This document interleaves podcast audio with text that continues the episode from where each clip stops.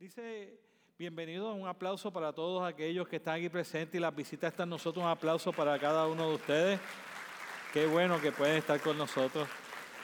Eh, dice, dice jíbaro puertorriqueño que el que no sigue consejo no llega viejo, ¿cierto? Entonces, yo creo que eh, hay otro dicho que dice del, del dicho al hecho hay un gran trecho, que lo que quiere decir es, una cosa es que nosotros sepamos la cosa y otra cosa es que nosotros de verdad vivamos y hagamos de acuerdo a eso que sabemos, ¿no? Entonces, eh, el que no sigue consejo no llega a viejo, quiere decir que si nosotros escuchamos los consejos pero no los seguimos, es como si no hubiésemos hecho nada. Entonces, nosotros tenemos mucha capacidad para escuchar consejos, pero poca capacidad para seguirlos. ¿Cierto? Nosotros tendemos a eso, tendemos a querer hacer lo que nosotros queremos, aunque de verdad el consejo que nos están dando es bueno, vale la pena.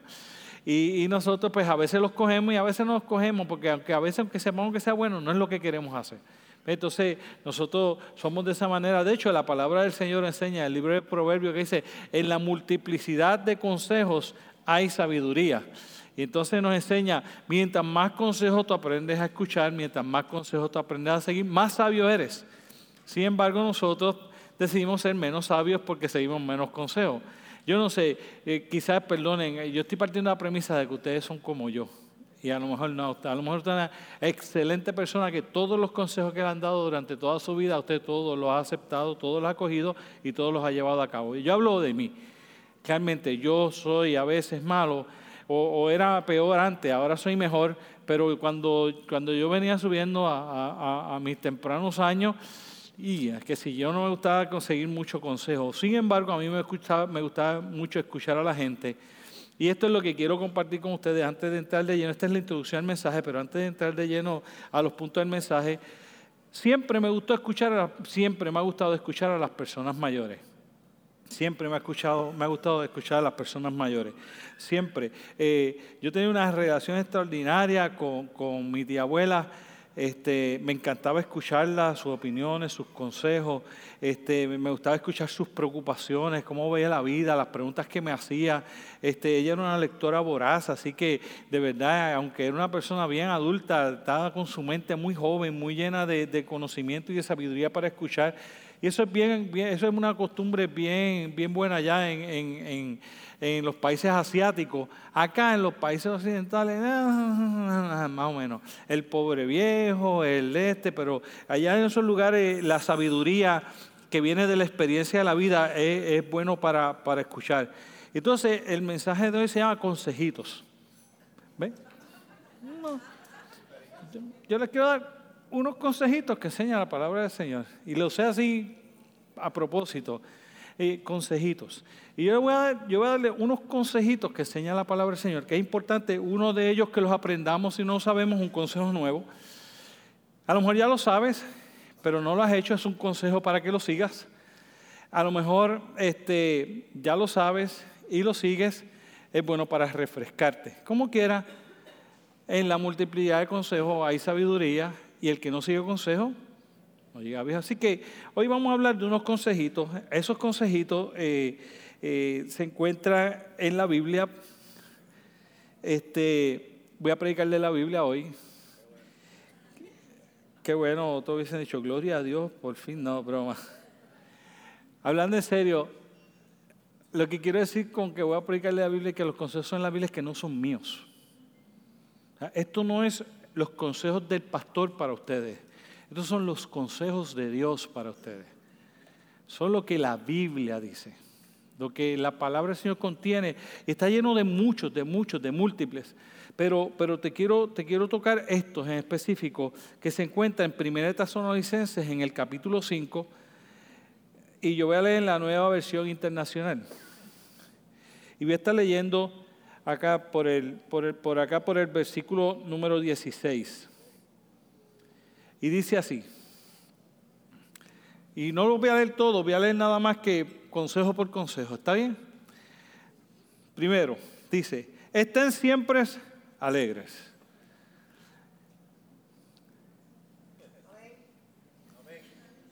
Siempre. Un consejito leve.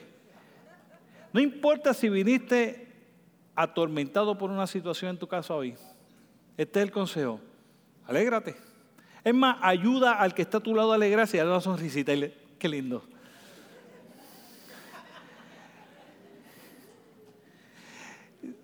Yo creo que empezar con ese consejo a veces pareciera ser que es empezar con el pie equivocado. Es como levantarse por el lado equivocado de la cama. Especialmente si tú te levantaste esta mañana y te fue bien, chévere. O te levantaste esta mañana o te encontraste como en el caso de nosotros en casa, que cuando prendiste la plancha, la plancha no prendía. Y entonces allá por obra y gracia el Señor permitió que prendiera en último momento y literalmente hablando de tocamos todos los botones, la cambiamos, chequeamos el cable, usted me tiene que conocer, chequeé todo, por poco la desarmo temprano en la mañana para ver porque no tenía la camisa esta que voy a usar para predicar hoy. Y entonces, este, a la larga aprendió, no importa si tu día empezó todo saliéndote bien, pero si tu día empezó saliéndote mal. Y yo pararme aquí al frente y alégrate. Después de todo el Señor te dice, estad siempre alegres. Entonces uno podría preguntarse, ¿cómo es posible? ¿Cómo es posible nosotros estar siempre alegres? Porque hay una manera de seguir el consejo. Eh, sí sé cómo hacerlo, cierto o falso. Esto es un consejo que yo creo que a nosotros se nos hace difícil seguir y saber. Permíteme decirte cómo es que el Señor nos da una herramienta para que nosotros podamos estar alegres en todo momento. No se encuentra ahí, ahí no lo deje. Cualquiera diría que el apóstol, cuando está escribiendo esto, este, eh, se fue atribuando un viaje bien grande, pero en Filipenses capítulo 4, en el versículo 4, dice así: Alégrense siempre en el Señor. Insisto, alégrense. O sea, no es casualidad. Porque en Tesalonicenses y, y en, el libro de Filipenses, en los dos, el apóstol nos está diciendo que es lo que el Señor quiere que se alegren. Pero fíjense como dice ahora, para darnos la clave de cómo alegrarnos. Alégrense siempre en el Señor. La clave no está en yo alegrarme. La clave no está en que yo voy a estar siempre alegre porque yo decidí que las cosas no me van a importar. No, les voy a pichar. No, yo me tiré un balde de aceite por encima como si de verdad eso fuera verdad. No, a mí las cosas me van a resbalar hoy. Ajá. Sí, Pepe, dígale que yes, decía mi abuela. Hasta que pasó lo que pasó. Y ahora tú tienes la cara así larga. Y de momento dice, ¿qué te pasa? Nada, no estoy bien. ¿Das bien? Pero es que te noto. No, no, no, estoy bien, estoy bien. Pero lo menos que refleja tu cara es la alegría que el Señor espera que nuestro rostro esté mostrándole a la gente y que la gente diga, mano, yo sé lo que le está pasando a este, pero ¿cómo puede ser que está alegre? Porque eso es lo que va a hacer la diferencia. Lo que va a hacer la diferencia o la razón por la que el Señor quiere hacer eso es porque si yo puedo estar alegre en medio de las cosas alegres, chévere, pero si puedo estar alegre en los momentos difíciles, entonces sí, cuando la gente me ve a mí, va a haber algo diferente. Continúa diciendo en, ese, en, en, Filipenses que su amabilidad sea evidente a todos. Dice, cuando tú estés siempre alegre, si tú estás alegre, vas a ser qué? Amables con todos. ¿A usted nunca le pasó? Mi papá trabajaba en la Universidad de Puerto Rico y tenía una persona que trabajaba con él y, en le tocaba pagar los cheques. Entonces mi papá era creyente y esta persona era creyente. Entonces los estudiantes venían a cobrar el cheque de la beca, que antes no los depositaban, antes los pagaban en papel, impreso. Así era, tú tenías que hacer esa fila larga para coger el chequecito. Y cuando llegaba a veces decía, no, el tuyo no llegó. Ah, esa era la peor. Es la que sí, esa era la peor. Tú esa fila ahí, tú loco desesperado porque te dijeron que este mes iba a llegar ay, no, y no llegaba el cheque. O, pues no podemos pagarlo hoy porque se dañó el printer. Ah, ese era peor todavía. Eh, bueno, volviendo a eso, todo era, era chévere, pero de momento llegaba y cuando llegaba a donde era esta empleada, que también era creyente, los estudiantes se paraban y esperaban. Y decía, vete tú. Va a cobrar el cheque. Pero entre que esa persona le diera el cheque y esperar por otra persona que estuviera disponible, la gente prefería esperar por otra persona. ¿Cómo es posible que yo, siervo de Dios, alguien no quiera venir a donde mí? Si la palabra del Señor me dice, si tú estás alegre siempre, en todos los momentos, entonces tú vas a poder ser amables con otros como Dios quiere que tú seas amable con otros. Porque eso es lo que va a reflejar la obra de Dios en tu vida hacia la vida de la gente, no cuando las cosas no van bien, porque todo el mundo cuando las cosas van bien tiene una sonrisa en la cara. Cuando el Señor nos dice, no, cuando te va mal, es que tú dependes de mí, necesitas poder estar en mí para que en esa relación que tú tienes conmigo, en el Señor, tú puedas mantener esa alegría y puedas ser amable con la gente. Así que mi papá reunió a la persona y le dijo, hija, yo te tengo que decir un consejito. El consejito es, cambia la cara. Entonces, ella era una buena persona y una buena creyente, pero no sabía vivir una vida en alegría. La transformación fue significativa después que siguió el consejo de mi papá. Después entonces empezó a cambiar, empezó a tratar a la gente de una manera diferente. La, empezó a reflejar una relación con Dios que ya tenía, pero empezó a reflejarle en su rostro, en la manera, en la amabilidad que le presentaba a la gente. Y la gente empezó a ver a Dios a través de ella. Créeme que el Señor no está pensando que tú debes estar siempre alegre solo por ti, porque el Señor eso nunca lo hace. Él no pensó solo en Él y murió en la cruz del Calvario porque estaba pensando en ti, no en Él. Si estuviera pensando en Él, no hubiese muerto en la cruz porque no tenía pecado. Él murió en la cruz porque Tú tenías pecado y Él pensando en ti decidió dejar toda su grandeza en gloria, nacer, morir en una cruz para que tú y yo podamos tener vida. Así que si Él no pensó en sí mismo, créeme que cuando Él te está diciendo que tú te alegres en el Señor y nuevamente te digo, alégrate en el Señor, no te está diciendo que estés alegre, nada más que para que tú disfrutes de eso, que ya sí eso lo vas a tener, pero que es para que otros puedan ver a Cristo a través de ti. Y entonces nos dice, pero el camino para poderlo lograr no es con tu propia fuerza ni con tu propia capacidad, porque nosotros los seres humanos nos herimos, nos dolemos y se nos va la alegría. Y lo único que nos permite a nosotros poder vivir en un tiempo en que podamos estar alegres aún en medio de la dificultad es cuando Dios está haciendo una obra en nosotros y nos mantenemos alegres en el Señor. Consejito número uno. Sonríe, please. Una sonrisita viene bien. En momentos difíciles, uff, viene súper bien. Ustedes saben la cantidad de sonrisas que yo he dado cuando por dentro todavía no estoy tan alegre. Y no es que lo esté haciendo de hipocresía, no es que vamos a darle una sonrisa para que vean a Dios en mí. Ah. Ustedes saben que del corazón, dice la Biblia, nace todo lo que sale de nosotros. Las cosas buenas y las cosas malas. Del corazón nace la sonrisa. Segundo consejito, allí mismo en, el libro de Tesalonicenses, en el capítulo 5, dice, oren sin cesar. Este es el segundo consejo que el Señor nos trae en la mañana de hoy. Oren sin cesar. Y entonces le añade una parte, ah, después dice, den gracias a Dios en toda situación, porque esta es la voluntad para ustedes en Cristo Jesús. Entonces dice, oren sin cesar, pero no lo deje acompañado, no es que estemos orando todo el tiempo nada más, sino que oremos en todo momento, dando gracias en toda situación. Quiere decir, nosotros somos buenos para orar y somos mejores para orar. Nosotros somos buenos para orar y mejores para orar cuando las cosas nos van mal. Entonces pareciera que está dando las dos contrapartes, ¿cierto?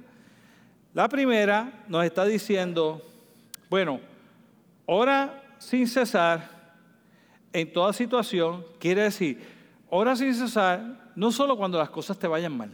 Al principio te dice, cuando las cosas te vayan mal, como quiera, alégrate. Y después te dice, y cuando te vayan, las cosas te vayan mal, tú oras, pero cuando te vayan bien, ora también. Entonces el consejito me dice, Ora en todo tiempo, en toda situación, en toda circunstancia. Ora. Cuando tú miras esa situación, entonces la realidad del caso es que, que, tú entiendes todo lo que el Señor está queriendo decir. El Señor está queriendo decir, mira, alégrate cuando las cosas te vayan mal. Y esta es la segunda manera en que tú vas a lograr alegrarte. Si cuando te van mal estás orando, el Señor va a intervenir porque estás haciéndolo en el Señor y te va a dar alegría. Pero si cuando te va bien estás orando, como quiera, te vas a estar preparando para cuando te vayan mal. Y te dice, una de las claves para que tú puedas vivir en alegría en toda situación es que tú te mantienes en oración antes de que las cosas se pongan mal. La oración no debe ser entonces el resultado de la crisis para que me mueva a orar. La oración debe ser preventiva en el que cuando las cosas están bien, yo me mantengo en oración en esa situación también para estar preparado, para resistir cuando las cosas estén mal, porque cuando yo resista entonces en esa prueba que voy a estar, el Señor me dice que produce mi paciencia. Pero la clave está en que yo voy a ser alegre en el Señor y la clave está en que yo voy a mantenerme en oración sin cesar en toda situación, no solo cuando las cosas me van mal. Nosotros cuando las cosas nos van mal se nos hace más fácil orar. Cuando se nos olvida orar es cuando nos va todo bien porque estamos disfrutando tanto de las bendiciones de Dios que no tenemos tiempo para orar. Pero cuando las cosas se pusieron malas, de momento aparece el tiempo, ¿no? Entonces nosotros somos como contraproducentes, porque entonces la oración, lejos de convertirse en algo que me va a ayudar a poder mantenerme alegre en el momento de la crisis, la dejo para tratar de resolver el tiempo de crisis. Cuando la oración no es para responder, para arreglar el tiempo de crisis, la oración es para prepararme en el Señor, para que cuando venga el tiempo difícil yo pueda mantener mi sonrisa. Así que dile que está a tu lado ahí, sonríe y ora.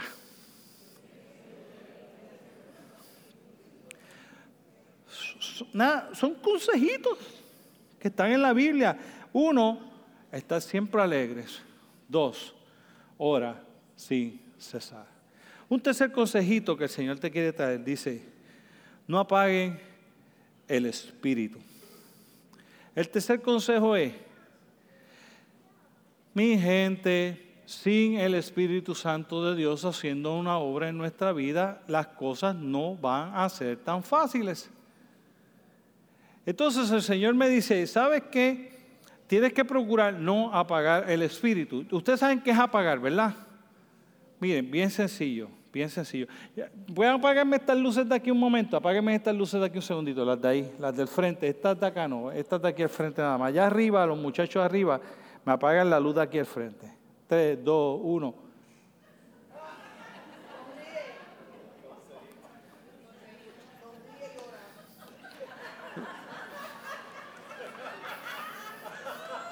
Vamos de nuevo. 3, 2, 1.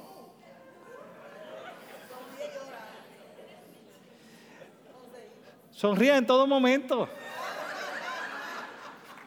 Los de allá arriba, a la cuenta de tres, que viene después de dos. Vamos a apagar las luces de allá arriba. No estas de aquí, las, las de ahí. ¿Ok? Uno. ¿Estamos listos? Dos, tres. Hello, hay alguien allá arriba. No apagan ese, se dañó el switch. Pichón, déjalo, vamos a volver al Espíritu. Escucha un segundito cuando la palabra del Señor enseña que nosotros no apaguemos el Espíritu. Eso no quiere decir que no está con nosotros. Eso no quiere decir que el Espíritu Santo de, Dios no está presente en nuestra vida. Quiere decir que aunque el Espíritu Santo de Dios está presente en nuestra vida, nosotros ignoramos sus consejos. Y ignoramos cuando nos redarguye. Ignoramos cuando nos dirige. Ignoramos lo que nos tiene que decir. Ignoramos cuando nos cuida y nos protege. Ignoramos cuando nos advierte. Ignoramos cuando nos pide que hagamos algo. Apagar el Espíritu es que nosotros no permitimos que el Espíritu Santo de Dios haga la obra en nosotros, que es lo que hubiese sucedido si apagaban esas luces. Eso no quiere decir que las luces no estaban aquí. Eso no quiere decir que esas luces no servían. Eso no quiere decir que esas luces no podían estar haciendo la obra. Quiere decir que aunque yo tengo las luces, las luces están aquí, las luces funcionaban, las sucesos, yo decidía no permitir que esas luces estuvieran iluminando este lugar. Y la palabra del Señor me dice, este es el consejo, oye, ya que tienes el Espíritu Santo de Dios, da, úsalo. Permite que el Espíritu Santo de Dios haga la obra que Él quiere hacer en tu vida. No cuartes el Espíritu Santo de Dios, no lo guardes en un cajón, no lo apagues, no dejes, no, escúchalo, hijo, hazle caso, reacciona, muévete hacia lo que el Espíritu Santo de Dios te dirige que tú hagas. Escucha cuando el Espíritu Santo de Dios te dice, ay, no vayas, eso no lo hagas, no te conviene. No, pero eso no es malo. Yo sé que no es malo, pero yo te conozco, a ti no te conviene. Aunque no sea malo, a ti no te conviene. Hay veces que nosotros evaluamos la vida, a hacer las cosas a base de si es bueno o es malo. Es que la mayor parte de las cosas que nosotros hacemos que, que en la vida no son malas, es simplemente que no nos convienen aunque no sean malas. Yo quiero que usted sepa que no hay nada malo si tú decides darte un martillazo en un dedo. No es pecado. Es una tontería. Callaría en, entre comillas, idiotez si lo haces intencionalmente, lo que no es pecado. Ahora, ¿te conviene? No, no te conviene. ¿Cierto o falso? Diste el martillazo ahí, te creíste el mejor carpintero y no le hiciste maldad, pero te diste el cantazo en el dedo como quiera. Tú no hiciste nada malo. Pero no te convino como quieran darte ese martillazo en el dedo, aunque no le haya hecho de maldad. Entonces, no se trata de si, si, si, de verdad es pecado o no es pecado, si es bueno o es malo nada más. Lo que es pecado no lo debemos hacer. Pero hay cosas que son buenas que tampoco nos conviene. ¿Cómo nosotros sabemos qué es lo que debo hacer? Pues el Espíritu Santo de Dios me va a estar guiando para que yo haga las cosas que es necesario que yo haga de la manera en que Él quiere que yo haga. Y las que no me convienen, Él me dice, no las haga. No es malo, pero no te conviene. Ejemplo, otro ejemplo. Si yo me convertí a Jesucristo, el Espíritu Santo de Dios vino a mí y el Espíritu Santo de Dios me dice, no te metas a ese bar. Y yo digo, no, pero yo no, yo no voy a beber. Y yo digo, está bien, pero no te metas. ¿Por qué? Porque es que no te conviene meterte en ese bar, porque es que yo era alcohólico. Entonces, yo digo, yo voy a ganarme a mis panas que están allí. Y cuando llega allí, ni te pueden escuchar porque ya estaban borrachos cuando tú llegaste. Pero tú como quien entraste a predicarle el Evangelio de Jesucristo y acabaste bojacho como ellos. ¿Es malo entrar a ese sitio a predicar? No es malo. Pero debiste haber entrado. No debiste haber entrado. Porque te lo dijo el Espíritu Santo que no entrara, que no te convenía. Tienes la mejor intención del mundo, lo estás haciendo para alcanzar un alma para Jesucristo, pero el Espíritu Santo Dios sabe que vas a acabar reventado y te dice, no vayas. Ahora, yo que nunca me ha gustado el alcohol, porque no me gustó nunca, ni aun cuando el converso lo considero malísimo, pues si, si, yo tengo que entrar a un bar a predicar, yo entro a predicar porque yo sé que voy a ser sobrio, no me voy a tomar allí más que una botella de agua, una Coca-Cola, algo así, pero ni para allá voy a mirar, porque a mí, para mí eso no es ninguna tentación, nunca lo ha sido, no lo es. Pero entonces a mí Dios me puede permitir que yo vaya allí y a ti no. Y no es malo, ni, lo que, ni que tú vayas ni que yo vaya, pero a mí me conviene poder ir porque puedo predicar y a ti no te conviene. Pero cuando nosotros apagamos el Espíritu Santo de Dios en nuestra vida, este, eh, entonces empezamos a errar en nuestra vida como creyentes no necesariamente porque estemos pecando, pero sí porque no estamos siguiendo las direcciones que Dios tiene para nuestra vida, que Él sabe lo que es malo, que no nos conviene, y las cosas que, me que están en mi vida en peligro y me puede prever para que no me suceda, y Él da dirección a mi vida y va formando mi vida, porque el Espíritu Santo de Dios, la función principal es consolarnos. Y si está apagada la luz del Espíritu Santo, esa obra no se está haciendo en mi vida. Consejito número tres, no apagues el espíritu. La última razón por la que no debes apagar el espíritu es porque te acerca a Dios. Porque la obra que el Espíritu Santo de Dios va haciendo a ti hace que como te está dirigiendo y te está evitando que tú tengas unas caídas, que la mayor parte de las caídas, perdón el paréntesis, esto no estaba, pero lo voy a decir. La mayor parte de las caídas que nosotros tenemos en nuestra vida cristiana son resultado de, que nosotros no escuchamos al Espíritu. Pudimos haberla evitado, pudimos no haber caído. No, no caímos porque Satanás es un puerco, no, no, no, no, no nada que ver de eso. No, no tiene, sigue siendo puerco, porque valga la canción, pero no, no fue por eso, no fue por eso. No fue que, es que, chacho, el, diablo me puso, ahí se dijo el diablo al lado. No, no, no, no, no tiene nada que ver con ese, que a lo mejor puede que lo sea, a lo mejor no puede que lo sea, y tú le estás echando los 20 pesos de lo que fue nuestra propia decisión por no escuchar la voz de Dios a través de su Espíritu Santo para dirigir nuestra vida. Cuando la escuchamos, nos acerca automáticamente a Dios. Consejito número tres, no apagues el Espíritu Santo de Dios que está en ti. Cuarto consejito. Lo bueno que tiene es que a mí me ponen un counter allá atrás, pero como yo no lo veo, pues hoy, pues, cuarto consejito. No desprecies las profecías. Profecía, cuando habla en la palabra del Señor en eso es, no menosprecies los mensajes que Dios te da a través de su gente.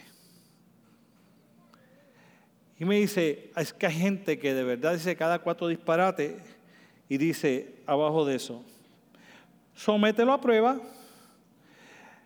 aférrate a lo bueno y saca las cosas malas. En otra versión lo dice de esta manera, dice escudriñarlo todo, retener lo bueno y desechar lo malo. Me dice, pero si yo digo, eso no me gusta y cerré, Inmediatamente vino este gran consejo después y no lo oí. Usted, sabe cómo es la cosa. Nosotros los puertorriqueños somos maestros en eso. Ayer Jessica y yo nos reíamos porque yo, Víctor Iván estaba diciendo algo y Jessica no lo dejó acabar. Y Iván dice, déjalo acabar. Yo trato de decir algo y Jessica no me dejó acabar. Y yo, chica, Jessica, déjame acabar antes para que sepas que el loco no te está hablando. Perfecto. Jessica trató de decirme algo y yo no la dejé acabar. Y de momento, Jessica me mira y se empieza a reír y yo me empiezo a reír también, porque nosotros los puertorriqueños somos unos genios en no acabar las cosas y saber todo. Antes que la gente haya acabado de hablar, ya nosotros sabemos el consejo que nos van a dar. Yo sé por dónde tú vienes. ¿Cómo tú sabes por dónde yo viene? ¿Cómo que sabes por dónde yo voy? Y si la pegué una vez, ya es que soy bueno para eso para toda la vida. No, no, no, estamos a otro nivel. Nosotros la verdad que estamos a otro nivel. No, no, la pegué una, pues, ajá, tú lo que me quieres aconsejar era esto. Yo lo sabía, yo lo sabía. Ya tú sabes. Y para abajo, oh, el caballote de que sabe seguir los consejos. ¿Cierto? Ni se diga cuando cogemos un periódico en las manos. Leemos la primera plana, uy, sabemos toda la noticia. Nunca leemos la otra página, pero decimos aquí, te enteraste, te enteraste que papá, lo que pasó, van a hacer tal cosa, tal cosa. Y cuando usted lee la noticia, usted sabe que el título no le cae en nada con la noticia, pero como yo no la leí, yo sé. Nosotros puertorriqueños somos unos genios en eso, pero unos genios de verdad. Y, y cuando usted mira eso, eso no ayuda para nosotros seguir consejos. Eso no ayuda para nosotros escuchar la voz de Dios a través de otras personas. Porque a lo mejor en el principio de la conversación de lo que te están diciendo Dios a ti te chocó y no te agradó mucho. Eso no quiere decir que esté mal primero. Segundo, a lo mejor tú no estuviste de acuerdo, tampoco quiere decir que no es bueno el consejo. Pero tercero, a lo mejor es verdad que era bien malo. Pero lo que dijo después de eso, o lo que quiso después de eso, antes de que tú cerraras el canal, porque no te gustó eso y cerraste, todo lo demás que vino después era una gran sabiduría que tú no escuchaste. Y la palabra del Señor lo que te dice, oye, escucha esto, escucha a la gente de Dios cuando te habla, escucha lo que el Señor le envía a decirte a través de otra gente, escúchalo y evalúalo. Y las que de verdad no son buenas, que tú viste que a través de la escritura no caen con lo que enseña la Biblia, descártalas. Pero las que cayeron con lo que enseña la palabra del Señor, aplícalas a tu vida. Pero no menosprecies las enseñanzas que el Señor te da a través de sus siervos. Porque si no, estamos perdiendo los consejos. Y hablando de consejitos, este consejo lo que dice es, escucha lo que Dios tiene que decirte a través de otra gente. Escúchalo. Dios siempre nos está hablando. La gente me pregunta, ¿y cómo yo sé que Dios me habla? Y yo digo, mira, yo no sé si Dios, cómo Dios te habla, yo sé cómo Dios me habla a mí, pero cómo te habla a ti, yo no sé. Me dice, pero usted no me puede dar un ink de cómo habla. Y yo digo, bueno, yo te voy a decir cómo Dios me habla a mí. ¿Qué? Tal cosa. Ah, porquería. Dios todo el tiempo nos está hablando. Dice la palabra del Señor que nos habla a través de sus siervos, como en este caso. Dice que nos habla a través de la naturaleza. Dice, los cielos cuentan la gloria de Dios y el firmamento anuncia. Dios nos está hablando todo el tiempo, nosotros somos solditos. Nosotros somos los solditos, no es Dios el mudo, no es Dios es el mudo, nosotros somos los solditos y no hay peor sordo que el qué. Nosotros cerramos porque no queremos escuchar eso. Porque si yo escucho eso y le doy validez a eso, a lo mejor tengo que cambiar. Y eso es lo que me cuesta eso es lo que no quiero, mejor cierro mis oídos y menosprecio con eso.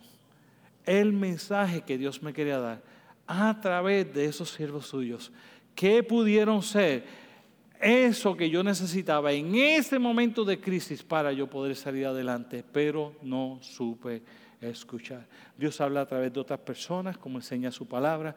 Dios habla en sueños, como enseña su palabra. Dios, habla de mil maneras. Lee la Biblia para que tú veas que tú decís, wow, Dios lo que hace es que no se calla. ¿Y por qué no lo oímos? Si apagamos el espíritu y cerramos nuestros oídos a lo que Dios nos quiere decir, no vamos a escuchar la dirección y la voz de Dios con los consejos que Dios tiene para nosotros para que nosotros podamos conducir nuestra vida de la mejor manera en este mundo en que nosotros estamos viviendo. Próximo consejo, número 5. Dice, que Dios mismo, el Dios de paz, os santifique por completo y conserve todo su ser, espíritu y alma y cuerpo irreprochable para la venida de nuestro Señor Jesucristo. Último consejo, consejito. El último consejito es, tienes que tratar de vivir en santidad y solo va a ser posible si Dios te está santificando. ¿Cómo voy a vivir esa vida irreprochable que acaba diciendo el versículo? Empieza como empieza el versículo diciendo, tienes que permitir que Dios mismo sea el que te santifique. Yo creo que uno de los problemas mayores que yo confronté en la vida cristiana y he descubierto que mucha gente tiene en la vida cristiana y quizás no lo enseñamos con la frecuencia que se debiera, es que la gente quiere aprender a ser cristiano. Uno no aprende a ser cristiano. Eso no es posible. Porque ser cristiano es ser imitador de Cristo, no es creer en Cristo. Si yo creo en Cristo, eso no me hace cristiano. La gente era cristiana, le llamaron cristiano a aquellos que vivían como Cristo, que hablaban como Cristo, que anunciaban como Cristo, que hacían lo que Cristo hacía, eran como Cristo era, y la gente los reconocía sin que ellos tuvieran que hablar una sola palabra. Nosotros no podemos aprender a ser cristianos. Nosotros podemos, la Biblia que nos llama es que nosotros entreguemos nuestra vida a Jesucristo. Y, esto, este, este es, esta es la escena, de eso. Mire, este soy yo, ¿ok? Y el Señor me dice, entrégame tu vida. Y ahí quedé yo. Si yo estoy aquí, el viejo yo estoy aquí, ese es el nuevo yo. ¿Cómo puede ser que yo me enseñe a ser cristiano si ya yo no tengo el control de las cosas? Si esto que está aquí representa a Dios y mi vida está en Dios ahora, ¿quién, me va a enseñar a mí, que es aquel celular, a ser un buen creyente? Me va a enseñar Dios mismo. ¿Quién me va a santificar? Yo me voy a santificar. No, no puedo. Estoy ahí. Dios me va a santificar.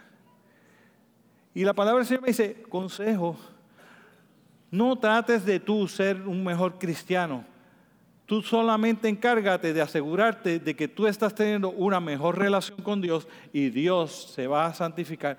Dios te va a hacer un mejor cristiano. Dios te va a hacer que tu vida viva de acuerdo a Él. Dios te va a hacer a que tú no falles como fallaba antes. Dios te va a perdonar. Dios te va a santificar. Dios te va a cambiar. Dios te va a transformar. Dios te da los dones. Dios te da los talentos. Dios le da la dirección a tu vida. Dios, Dios, Dios, Dios se encargue de santificarte para que esta vida pueda llegar irreprensible en los posteriores días delante de la presencia de Dios. No porque tú lo lograste, sino porque Dios lo hizo en ti.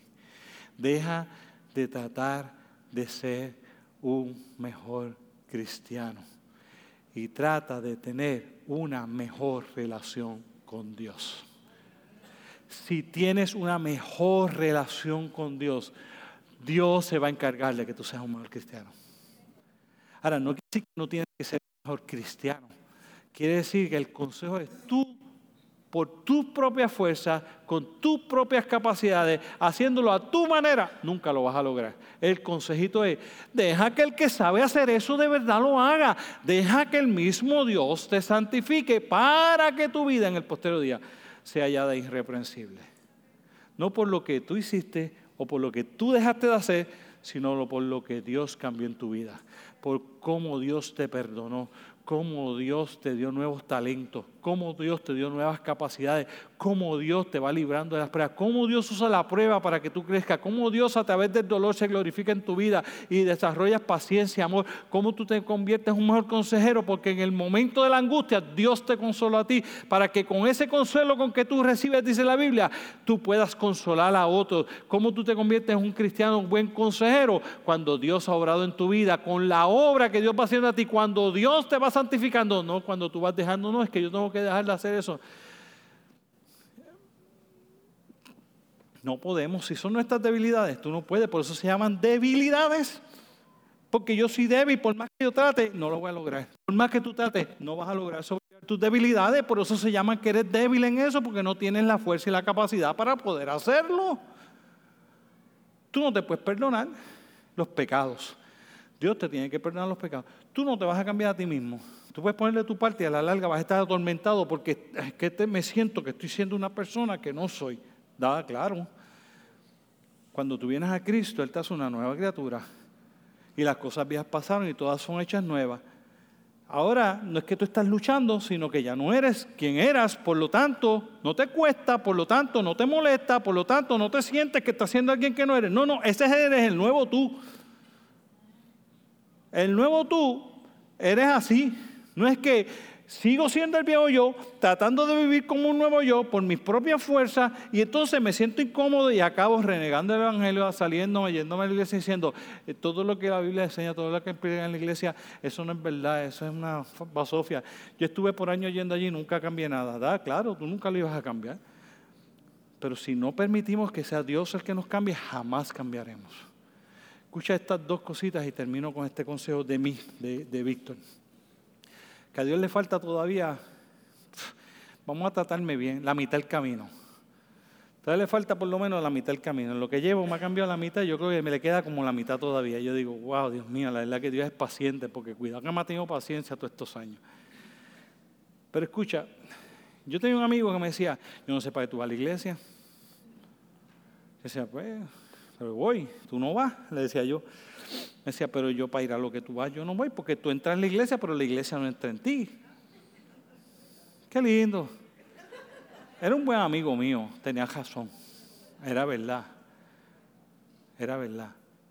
La segunda que me dijo fue, yo no sé para qué tú sigues a la iglesia, porque yo no voy a la iglesia y tú hablas peor que yo. Tú eres un mal hablado, papá, pero un mal hablado, que a veces yo me siento hasta mal en lo tuyo, porque tú hablas cuatro palabras y tres son malas. Qué lindo. Dios cambia a la gente, yo soy pastor hoy. Y en mi casa le dan fe que no hablo mal. Ni cuando me dio un martillazo a un dedo. Ni me pasa por aquí.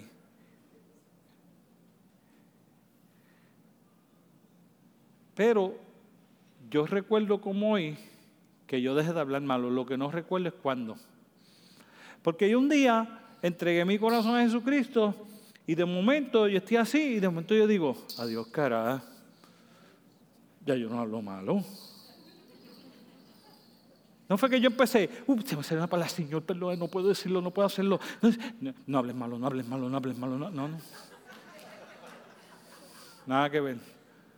Un día, el Espíritu Santo de Dios cambió mi manera de hablar. Sin problemas, sin dolor, sin sentirme fuera de lugar, ni cuenta me había dado. De momento dije, wow, qué brutal, hermano, ya yo no hablo malo como cambió mi manera de hablar, mi amigo empezó a darse cuenta. La gente empezó a ver algo diferente. Y yo para mí seguía siendo el mismo, pero para ellos, para ellos no. ¿Por qué para mí yo seguía siendo el mismo? Porque yo no estaba como que estaba sintiendo que me estaba cambiando yo mismo. Simplemente el Dios que santifica me estaba santificando poco a poco, su Espíritu estaba haciendo la obra en mí y yo iba cambiando a la medida que el Espíritu Santo de Dios me iba renovando que yo tenía que aprender qué áreas de mi vida eran débiles para yo poder estar orando para que Dios hiciera el cambio. Sí. Mi segundo ejemplo, te dije que eran dos para terminar, es mi temperamento. Ustedes no pueden tener idea. Yo sé que yo lo he dicho otras veces, pero es que en verdad ustedes no pueden tener idea. Cuando yo escucho a la gente decirme que son gente con más genio, digo, está bien, sí. yo te creo. Y hay gente con peor genio que el mío, que valga la aclaración, yo lo sé. Pero es que el mío era tan malo que cuando la gente me dice que tiene más genio, yo pienso que de verdad, de verdad, pues eh, no puede ser peor que el mío. Hasta que van y le arrancan la cabeza a alguien, digo, oye, rayo, ¿verdad? Era peor que yo. Pero, pero, pero escuche, en casa no había una puerta cuando tuviera un joto porque yo la había roto todas a puño. A mí me daba el coraje y yo cerraba el puño y le empezaba a dar puño a las paredes, pum, pum, a las paredes, puño, paredes de cemento, no hizo un buen, de cemento, pum, pum. Mi meta era ir a la guerra para poder matar gente sin que me metieran preso porque era legal. Dos veces en mi vida estuve a punto de matar a una persona. Era malo, bien malo, demasiado malo. No me siento ni orgulloso ni me gusta hablar de eso. No quería ser papá porque tenía miedo a ser maltratante. Los primeros cinco años de mi matrimonio fueron bien difíciles porque mi temperamento a cada rato se salía de control. Y aunque nunca agredí a mi esposa físicamente, sí lo hice verbalmente, sí di puños en paredes, sí rompí cosas en casa. Y sí, ya yo era creyente, ya Dios me había quitado mi mala manera de hablar, pero todavía no había bregado en esa área de debilidad mía. Había cambiado con y con eso. Los que me conocían ya ya creen que yo era un santo, comparado como yo era antes, pero todavía ya no quería matar gente, ya no quería ir al ejército a matar gente, ya no estaba pensando en arrancarle la cabeza al otro, pero todavía podía pararle el carro si alguien no se movía a tiempo y bajarme el carro y, gritarle bajo un aguacero para decirle que qué le pasaba, que no veía que ese carro se había quedado. Todavía tenía suficiente temperamento como para llegar a un shopping y si me jugaban el parking, pararme atrás, apagar el carro, meterme en el shopping y dejarle el carro allí. Cuando vine, la persona estaba allí encejada en el carro esperando que yo llegara.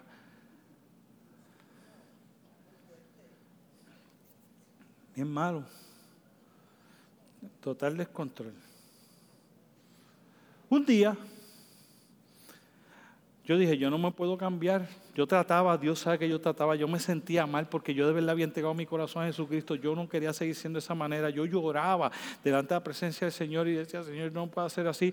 Un día me puse en acuerdo con mi esposa y le dije, yo necesito que tú me ayudes, yo necesito esto, esto y esto. Llegamos a unos acuerdos y lo segundo que hice, cuando yo perdí el control, hice dos cosas. Cuando iba a perder el control, dos cosas tenía que hacer. Una, yo me encerraba en mi cuarto y tiraba todo lo que había en el cuarto. Pero molesto, allá se oía la voz, dejaba las ventanas para que los vecinos oyeran menos y pegaba a gritar y a tirar cosas contra las paredes.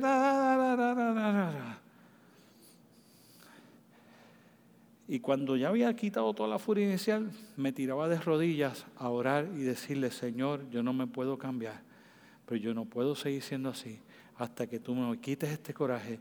Yo no me voy a parar de aquí yo voy a orar y orar y orar hasta que tú me quites el coraje, hasta que tú me cambies, porque yo reconozco que yo lo he intentado y no me puedo cambiar. Yo necesito que sanes lo que tengas que sanar, que cambies lo que tengas que cambiar. Pero no sé, a veces pasaban 45 minutos, una hora orando para que Dios me quitara el coraje. Me paraba. Mira, clase jeguero.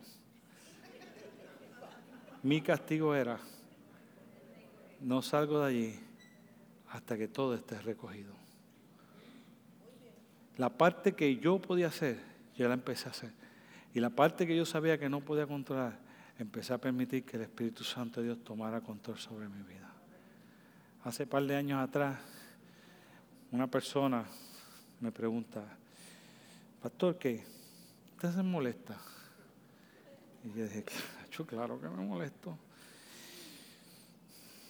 Me dice, yo dije, ¿por qué?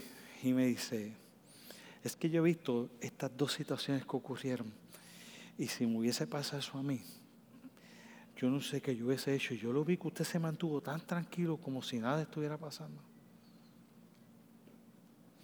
Mi hermano le dice a una persona, la persona dice, tu hermano es tan bueno, le dice a mi hermano.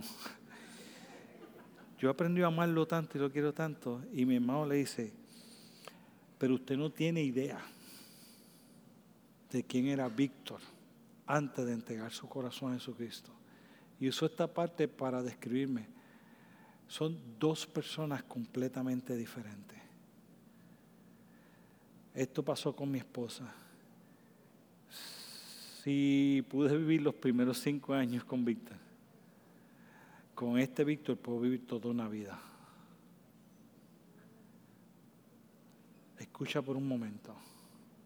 Yo sé que si yo no mantengo en oración y el Espíritu Santo lo apago en mi vida, esa vieja criatura puede volver a salir.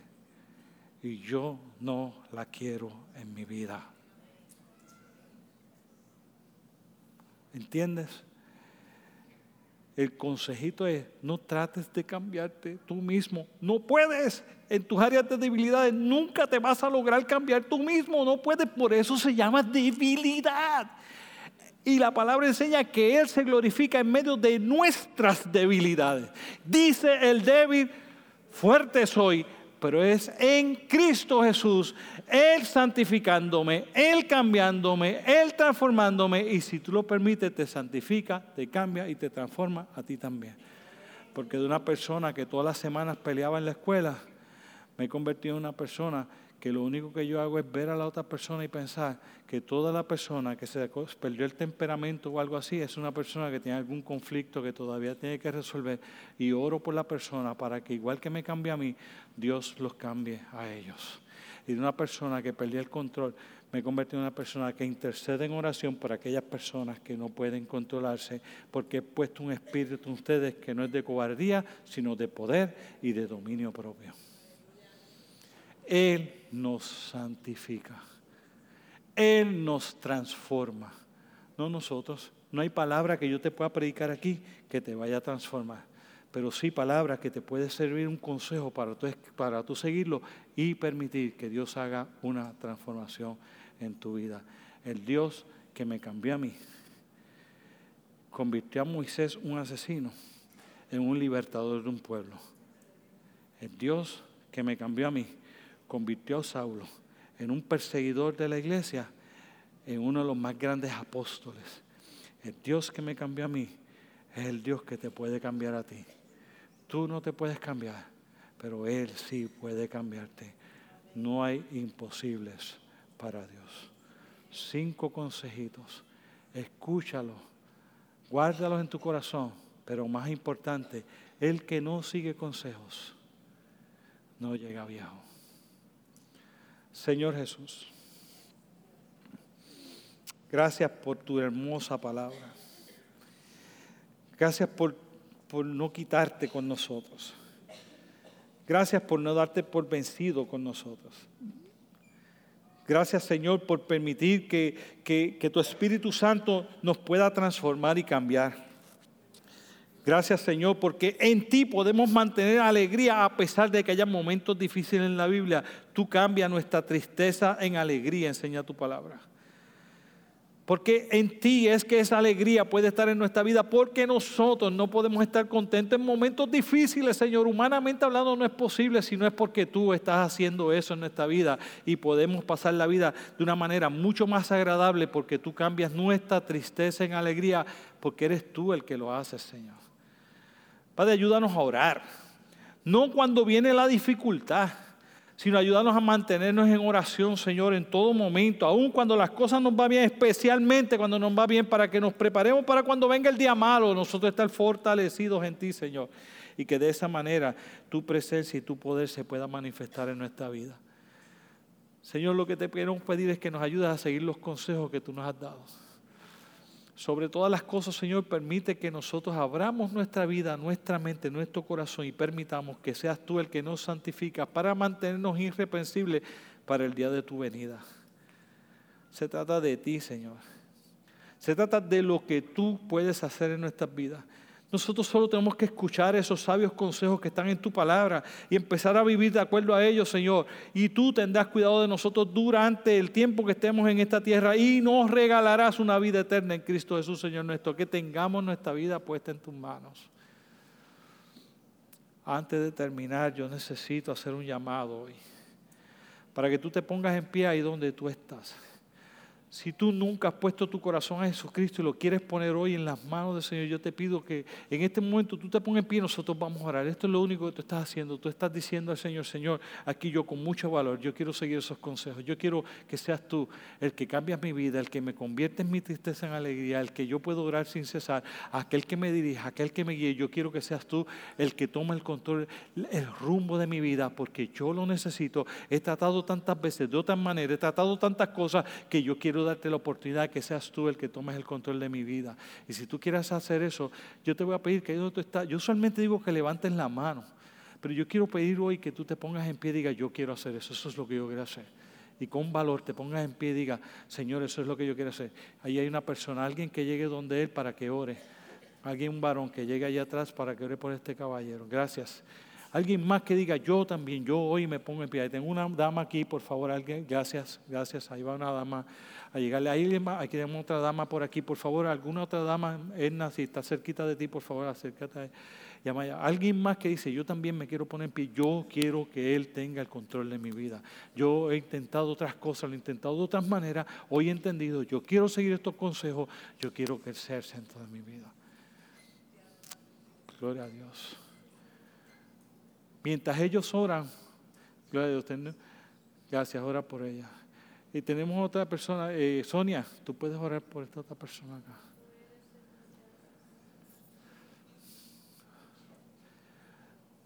Señor,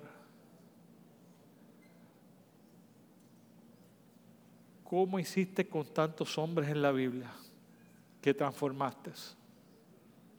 como hiciste conmigo y continúas haciendo conmigo. No es que ya hayas acabado la obra, Señor.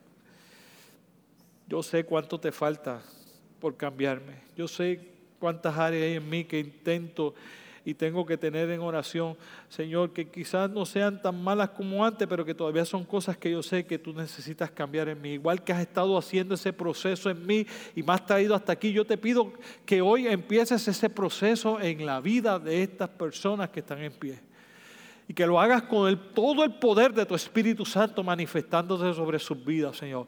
Un poder transformador, Señor, que transformó a Saulo y que los transformará a ellos en una nueva persona, en una nueva manera de ver la vida, en una nueva manera de una nueva manera de vivir, siendo personas que te escuchan, siendo personas que oran, siendo personas que están alegres, siendo personas que permiten que tú los transformes, siendo personas que siguen cada uno de estos consejos y tantos otros consejos que están en tu palabra, Señor guíales de una manera especial. Si tienes algo que perdonarle, perdónale. Si tienes algo que transformar, transfórmale. Si tienes algún don que necesitan que tú les des, dale ese don, Señor. Si necesitan alguna capacidad para poder lograrlo, capacítalos en esta mañana. Haz la obra en ellos. Comienza una obra transformadora en la vida de cada uno de ellos de una manera especial. Lo ponemos en tus manos, Señor, sabiendo que les bendecirás de una manera especial que le quieras. Ayúdanos a nosotros, Señor, a que mientras ellos estén aquí con nosotros, nosotros podamos estar cerca de ellos para cuidarles, ayudarles a que esta vida cristiana pueda ser a tener los consejos que enseña tu palabra prestos en las manos para hacérselos llegar de modo, de manera, Señor, que esos consejos lleguen a ellos y ellos puedan encontrarlos en tu palabra, aplicarlos a su vida y seguir desarrollándose, Señor, porque tú continúas perfeccionando la obra en ellos que hoy comienza, Señor a nosotros los que somos de la casa, que estamos aquí, que ya hemos tomado una decisión anteriormente por ti. Pero Señor, que no nos hemos alejado de estos consejos. A todo el que se ha alejado de estos consejos, Señor, yo te pido que hoy lo traigas a casa. Que hoy nuevamente les inquietes poderosamente a ir a sus hogares, leer estos pasajes, orar y decidir que tú harás obra especial en la vida de ellos a través de eso y que ellos lo permitan, Señor. Que cause ese, esa transformación en la mente y en el corazón de ellos, que los acerque más a ti, que tu Espíritu Santo no esté apagado en ellos, sino que esté como una llama encendida que brota como ríos de agua alrededor de ellos para impactar a todas las personas que les rodean. Llénanos de tu Espíritu Santo, pero llénanos de tu Espíritu Santo completamente encendidos, Señor, como llamas que arden en todo nuestro ser, purificando las áreas que tenga que purificar y capacitándonos en lo que nos tienes que capacitar para cumplir con aquello que pones en nuestras manos. Lo pedimos en el dulce y glorioso nombre de Cristo Jesús. Amén, amén y gracias. Dile al que está a tu lado, consejitos. Yo les voy a pedir un aplauso al Señor, sí, un aplauso bien fuerte al Señor. Yo creo que el Señor tiene una fiesta en el cielo hoy, enseña su palabra y nosotros hemos tenido una aquí. Gloria a Dios, Dios es bueno, es poderoso en gran manera. En unos segunditos, yo quiero invitarles a que todo el mundo esté pendiente a las pantallas porque hay un video que va a salir para ustedes. Queremos que lo vean y después Vicky les va a dar más detalles de lo que Dios les bendiga a las visitas. Bienvenido. Ha sido un privilegio poder compartir con ustedes la palabra de Dios.